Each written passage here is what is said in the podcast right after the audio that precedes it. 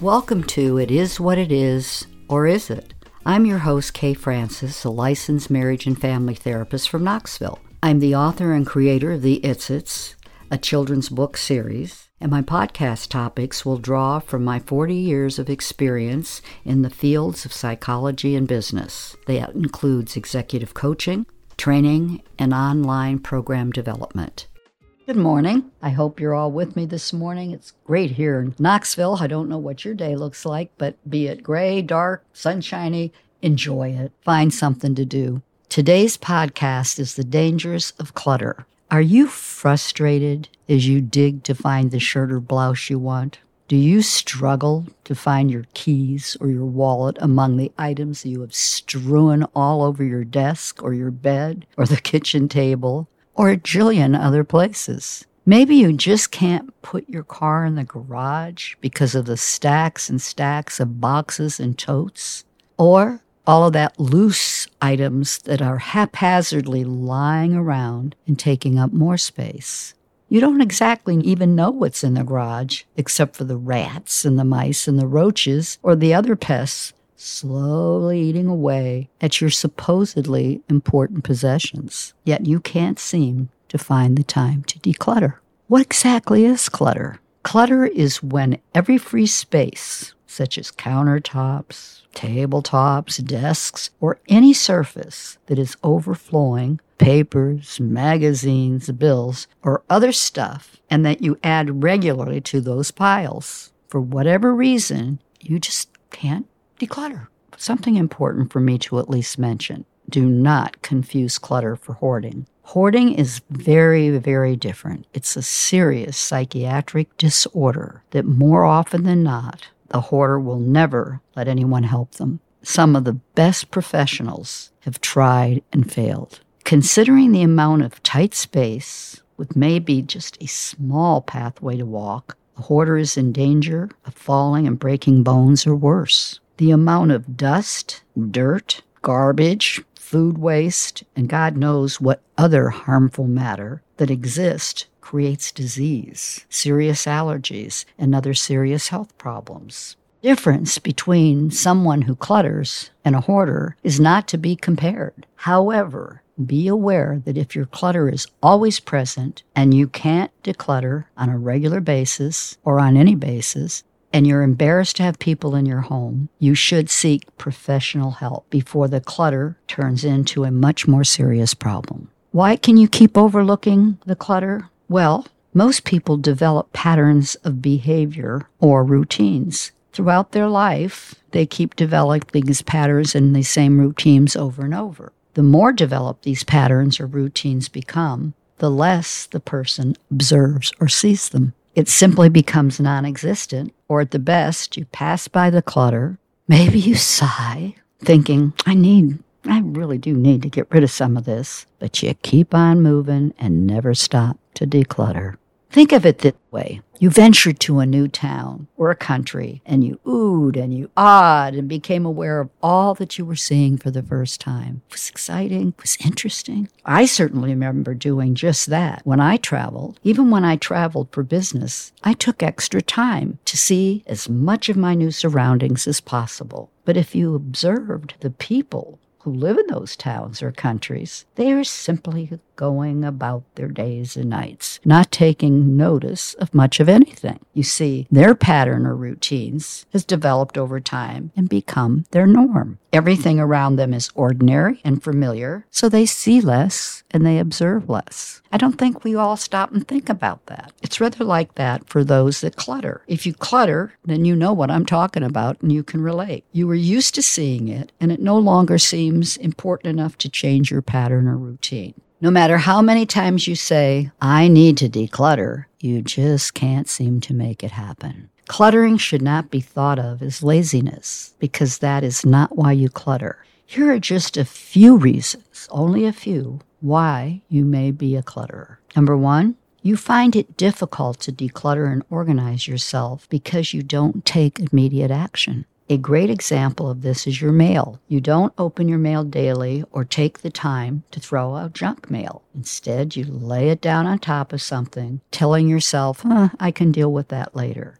Hmm. The problem with that approach is that you never get back to that task. Mail just keeps stacking up until you need to find that unpaid bill or important document. And now you're wasting valuable time trying to sort through all of that clutter in search of what you need. Guess what you do once you find it? You take it and you leave the rest of the clutter, and it stays put right where you left it. Two, when you glance at all of your clutter and the lack of space you have, it can bring up feelings of frustration, some even anger at yourself, and exhaustion and guilt, even shame or embarrassment. Those are not good feelings. Maybe they become a reason or a distraction for not moving forward to declutter. Number three, you feel overwhelmed and quickly distract yourself rather than to tackle the task. Four, among your clutter may be objects that remind you of important things, such as a brochure or brochures is more like it, of trips you have thought about taking and want to take, magazines and articles, even advertisements that you have convinced yourself you need to read. Now keep in mind they've probably been sitting there for two years. Reminding you of this need or goal over and over every time you look at it doesn't make you any closer to achieving what you want. Number five, this is very common. You're afraid to let things go. You feel guilty just thinking about throwing things away, especially if the objects have some sort of sentimental value, even though that may have outlived itself. How many times has it been something broken and you keep it? How many times has it been a letter that you liked from a boyfriend when you were 14 years old and now you're 52? And you just are frightened. You may need it later on. You've convinced yourself, I might need that later on. So you won't let it go, although you probably haven't looked at it or used it in years. Number six, you find comfort in your possessions. Hanging on to material things and other items, like old papers and knickknacks, benefits you somehow, even if you don't have a need for them and never use them. They often can give you a sense of safety and security, and this is why they are so painful to let go of. Number seven, you may have had very little while growing up. Therefore, as an adult, you feel the compulsion to need more and keep more. So, any of these that I have mentioned are real for people. This is not that they're lazy. It's not that they just don't want to do it. They know it's there, but all of these feelings get in the way. And they're deep, and some of them are really deep, deep enough that they should seek help.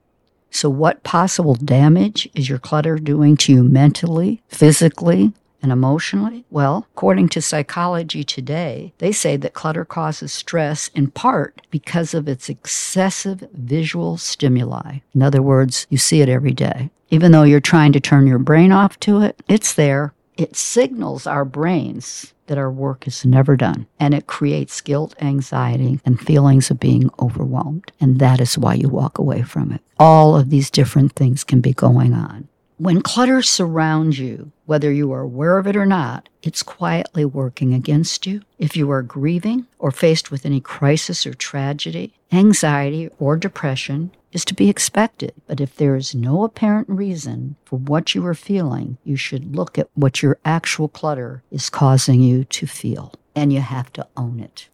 These days, many people work from their homes. Another huge issue if you clutter, because your level of concentration is also decreased by clutter.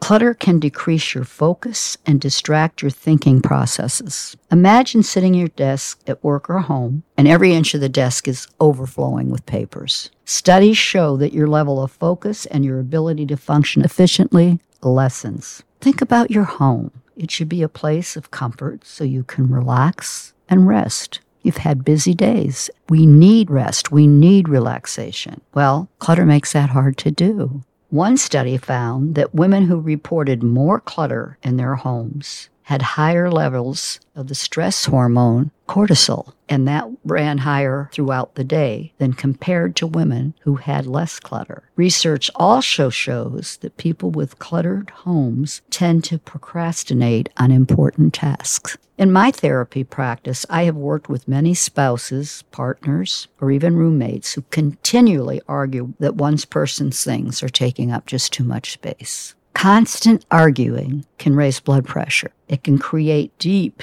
resentment or physical problems and disrupt any thoughtful or meaningful communication or intimacy. The husband of one couple I worked with was always angry because of the clutter in the house. He said there was so much clutter, he couldn't entertain people from work or even invite friends over. When his parents came for a visit, they had to stay in a hotel because the guest room had become another room to use for storage for the abundance of all the clutter. This case was an example of bordering on becoming hoarding. In this case, I recommended psychiatric treatment for the wife while continue with their marriage counseling. Not everyone is affected, and this is interesting, by clutter in the same way.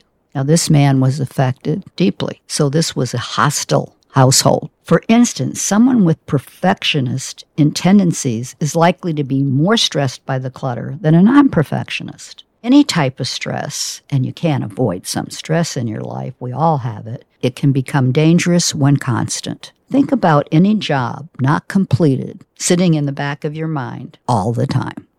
It nudges at you and keeps you upset with yourself, even if you won't admit it. But clutter can be eliminated with preparation, determination, and execution. Execution. But you can't execute before you prepare and have the determination. And therein lies the problem. How do you get yourself to prepare, to be determined enough, and to start the process of decluttering? Well, let me give you a few suggestions. Number one, first recognize the problem for what it is and realize you're the one creating it. Two, accept that it's not an issue to ignore because consequences will always be negative. Three, be prepared to have unpleasant feelings come up as you go about the process. So, having support and considering counseling while decluttering is a great idea and one you should take seriously. Number four, start slow, start small. If you think you need to do this in one day or even a month, huh, you are setting yourself up for complete failure. Five, please don't beat yourself up about the clutter before you even start. It's not an uncommon problem, and you're not the only person that has the issue. Number six, if you find you are simply unable to do the task, hire a professional organizer who will work with you thoughtfully and understands the difficulty associated with the task. Believe me, when he or she walks in your home, they already know what the problem is. And if they're ethical and they're not good with that kind of a problem, they should let you know that they're not the person for the job. But if they're ethical, they're going to tackle it and they're going to do it thoughtfully because they do understand it.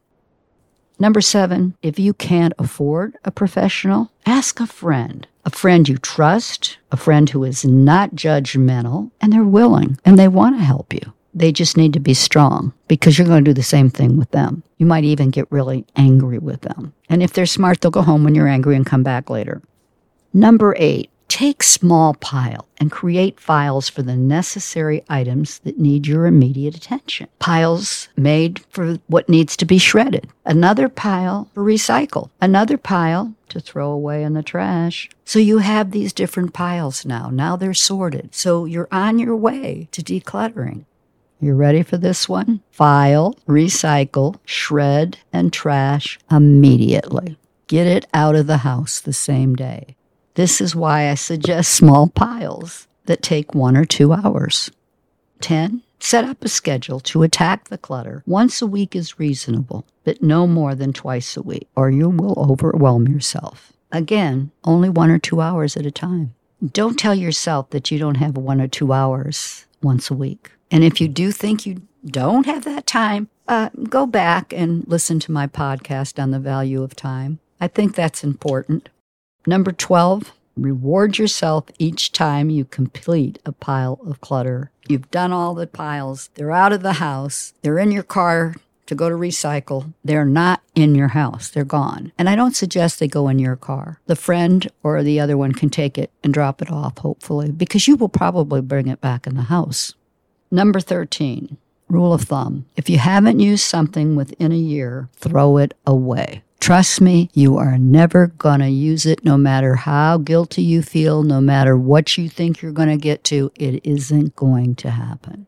And number 14, be determined to fight the impulse to take things back from the piles. Let it go and get it out. There are many videos and other forms of how to declutter. You may want to take advantage of that information. They provide some really good, interesting tips. However, if you've decided that, well, you'll read the books before you do the decluttering, I have a client. She's read I don't know how many books now, and I, I don't think she's finished any of them, but her intentions are good because she does see her clutter. She does have a home office, and it's disturbing to her. She's a professional person. She's bright, bright woman. And this is something that is not doing her good. It is affecting her health. It is affecting everything in her life. So keep that in mind. If you're going to get a book to help, don't just keep it. If you don't finish it the same day you bought it, because most of them are easy to read, then I'd throw it out right away. I guess I would do that in the process of decluttering. And last but not least, once the professional leaves, or the friend leaves, or the tasks are done, don't start them all over again. And you will be tempted. And that's when you learn to go bring the mail in, and I use that as the example, or whatever it is, and you take care of it immediately because you've used the small piles, and there's going to be a lot of them because there's going to be a lot of days of doing this. It's going to take you a long time because you want to go at it slow. You want to go at it small so that it becomes more and more comfortable because these feelings are coming up. So at that point, that's when you learn okay, this is just a feeling. Let me do what I've been doing and follow through. Execute. Never forget that you are worth way more than your clutter is worth. You are at your best when you can focus and think clearly, when you can minimize your stress level, when you can sleep well, achieve your goals, and rest and relax in your clutter free home. Tell yourself, hey, I've got this. I can face my fears and discomfort. I can turn this into something positive and beneficial to make this happen in my life. I'll do whatever it takes to succeed. Write that down. Put it on your bathroom mirror. I will succeed at decluttering, or however you want to put it that resonates in you. Did you know that the Bible even talks about throwing things away? Ecclesiastics 3 speaks about there is a time for everything. Verse 6 states there is a time to keep and a time to cast away. So here's wishing you luck with the task of decluttering. You're going to love your newfound power and freedom. If you would like to submit a question or suggestion of a topic, you can email me at capital K, capital F, R is in red, A is in apple, and N is in Nancy, M is in Mary, A is in apple, the number one, at gmail.com. And I'll do my best to answer as many questions as possible, and I'll also try to consider your topic. Have a safe and blessed week, and remember to be proud of who you are.